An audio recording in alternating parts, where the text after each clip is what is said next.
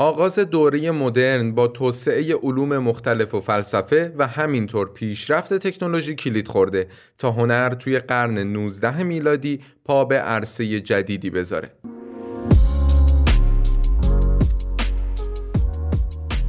سلام امیدوارم که حالتون خوب باشه من بزرگ مهرم از گروه و استودیوی تایملس روم با فصل دوم تاریخ معماری برگشتیم تا تو این فصل به معماری مدرن غرب سر بزنیم و نگاهی به این هنر تو قرنهای 19 و 20 میلادی بندازیم. برای شرح مدرنیته لازمه که شما ابتدا سنت که دوران ما قبل مدرن هستش رو بشناسید.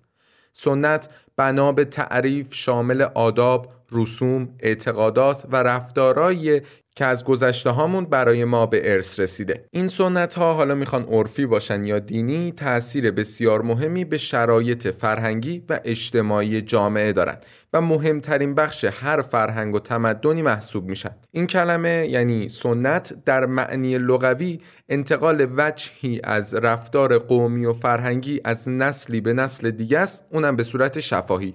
در واقع سنت انتقال باورها، عادات و عرفها از پدران به فرزندان بدون وجود آثار مکتوبه. در مقابل اون جهان مدرن در برابر دنیای کهن منظره متفاوتی از هستی عرضه می‌کنه که برخواسته از باورهای عقلی و انسان مداریه زمانی که ذهن و تفکر عقلی به عنوان مبنای ارزیابی پدیده های جهان مورد توجه قرار می‌گیره. اونم به خاطر اینکه تو این زمان انسان به عنوان محور سنجش تمام ارزش ها مطرح میشه و اهمیت و جایگاهش دیگه مثل دوره باستان یا قرون وسطا خار و بی ارزش نیست. در واقع دوره مدرن به اصری گفته میشه که انسان داخل اون به عنوان فائل شناسایی میشه و اقتدار همین انسان همه عالم و آدم رو تبدیل به ابژه می‌کنه. حالا اینجا لازمه که شما با مفاهیم مدرنیته و مدرنیسم آشنا بشید و تفاوت این دو واژه رو با همدیگه بدونید.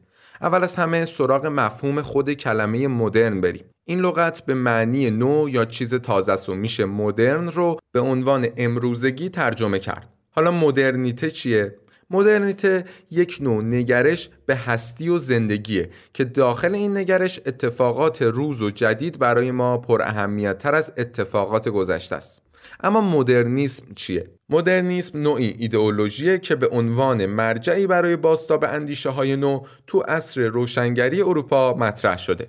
برای فهم بهترش اجازه بدید تعریف داریوش آشوری اندیشمند و زبانشناس ایرانی رو از مدرنیته و مدرنیسم براتون بخونم.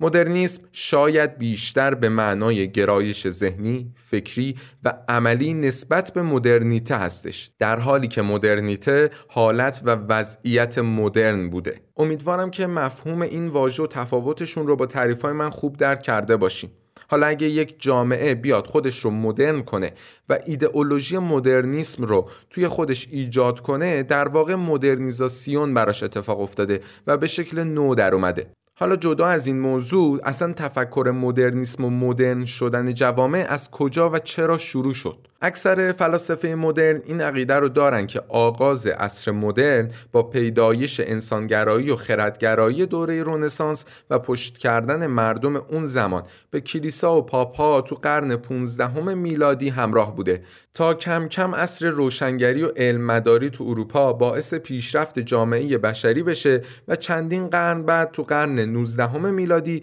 با انقلاب صنعتی و رشد صنعت تو اروپا به صورت رسمی دوران مدرن آغاز بشه.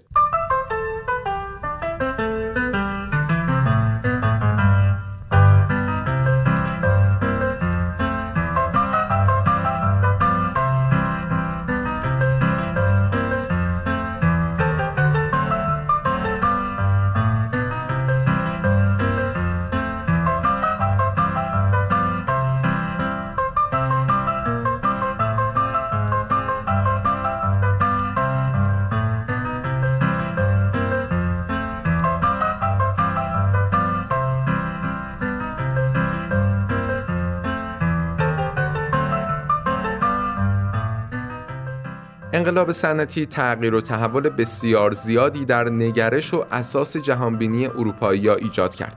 با ساخت ماشین بخار و احداث خطوط راه و سریعتر شدن دنیا، صنایع مربوط به ساختمون هم به سرعت پیشرفت کردند. تولید تیراهن، فولاد و سیمان طی قرن 19 هم و همینطور پیشرفت صنعت شیشه سازی و اختراع آسانسور و چندین موضوع مختلف دیگه تغییر و تحول عظیمی توی بحث سازه و معماری هم به وجود آورد. اما انقلاب صنعتی بزرگترین تغییر نه تو معماری بلکه توی شهرسازی ایجاد کرد. شاید بشه گفت که هیچ پدیده ای تو تاریخ شهرسازی چه تو اروپا و چه تو سایر نقاط جهان به اندازه اتومبیل بافت و کالبد شهر رو تغییر نداده باشه. اتومبیل مقیاس شهرها رو عوض کرد و مقیاس انسانی رو تبدیل به مقیاس اتومبیل می‌کنه تا شهرها و مسیرهای ارتباطی بینشون گسترش پیدا کنه. اما بریم سراغ اولین ساختمونای مدرن. نظر خودتون چیه؟ به نظرتون اولین سازه‌ای که بعد از این همه پیشرفت و اختراع ساخته شده کاربریش چی بوده؟ پل. یه پل چدنی روی رودخونه سورن تو انگلستان. این پل اولین پل قوسی بوده که با مصالح مدرن یعنی قطعات چدنی ساخته شده. پلی با دهانه سی متری و 15 متر ارتفاع. الان شاید اندازه پل در مقابل پلای بزرگ دیگه که بعدا ساخته شده شوخی به نظر بیاد.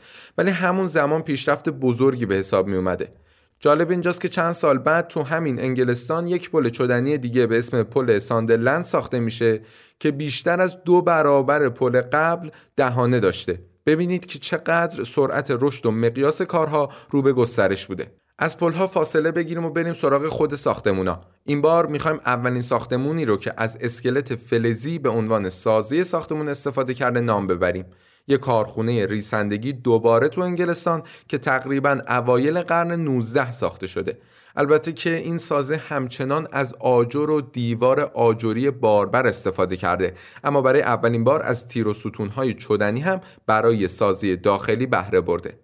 حدودا 50 سال بعد تو عواست قرن 19 توی انگلستان یک نمایشگاه گل و گیاه برگزار میشه. یه نمایشگاه بزرگ تو هاید پارک لندن که ساختمون این نمایشگاه سازه مورد بررسی بعدی ماست. ساختمون عظیم قصر بلورین که برای این نمایشگاه طراحی شده بود اولین اثر شاخص معماری با مصالح کاملا مدرن یعنی چدن و شیشه بود و اجزای اون به صورت پیش ساخته تو کارخونه تولید و بعد از اون توی محل نمایشگاه نصب می شدن. این ساختمون با 71500 متر زیربنا بزرگترین ساختمون ساخته شده تا اون زمان بود این بنا یک بار دیگه مجددا توی یک منطقه دیگه لندن. چند سال بعد احداث میشه اما تو قرن بیستم به صورت اتفاقی در اثر آتش سوزی میسوزه و از بین میره. حدودا سی سال بعد تو سال 1889 نمایشگاه بین المللی مهم دیگه این دفعه تو پاریس به مناسبت یک صدومین سال انقلاب کبیر فرانسه برگزار میشه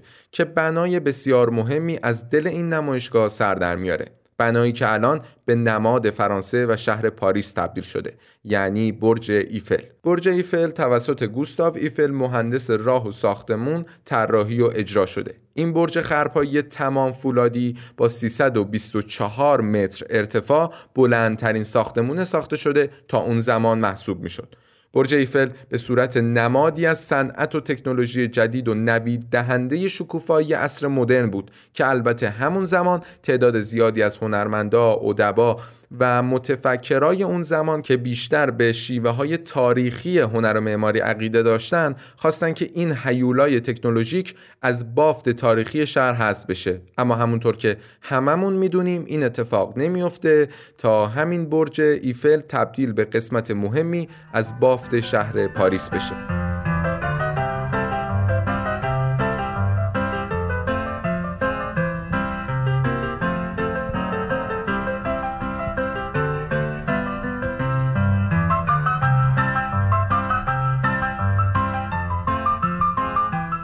خیلی ممنون که تا آخر این قسمت همراه من بودین. خوشحال میشم نظراتتون رو در مورد این قسمت و در کل تاریخ معماری و مدرنیته در معماری بدونم.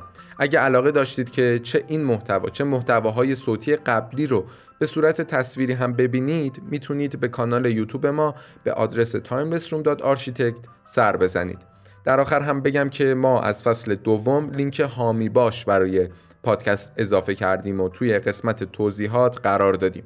این پادکست رایگانه همیشه هم رایگان میمونه اما می‌تونید با حمایت از طریق لینک هامی باش برای بهتر شدن محتواهای ما حامی ما باشید. خیلی ممنون از همراهیتون. خدا نگهدار.